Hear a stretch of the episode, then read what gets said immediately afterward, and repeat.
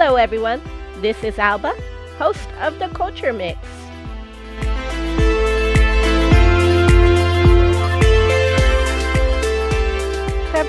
Ago, I got to travel and live in China for nine months, and boy, was that an experience. I had no knowledge of how to read or write Mandarin, and I hardly knew how to speak it, knowing only about three words. It was a real adventure, but at the same time a challenge. If I wanted to go anywhere, say, take a walk around the block, I had to really pay attention to where I was and where I was going, especially since I easily get lost. Since I didn't know how to read street signs, I quickly learned to take pictures of where I was going and to take them from the direction that I was walking or the sights that I would see when coming back. So that way I could slowly figure out which way to go on my return. I also got to play Russian roulette with the menus and just point at a random thing on there and say, This, I want to eat this trying to make purchases got my heart racing because I didn't know how well we would be able to understand each other. Overall, it really opened my eyes because I realized how difficult even the simplest thing is whenever you're illiterate. But that's just one of many adventures. Want to hear another one?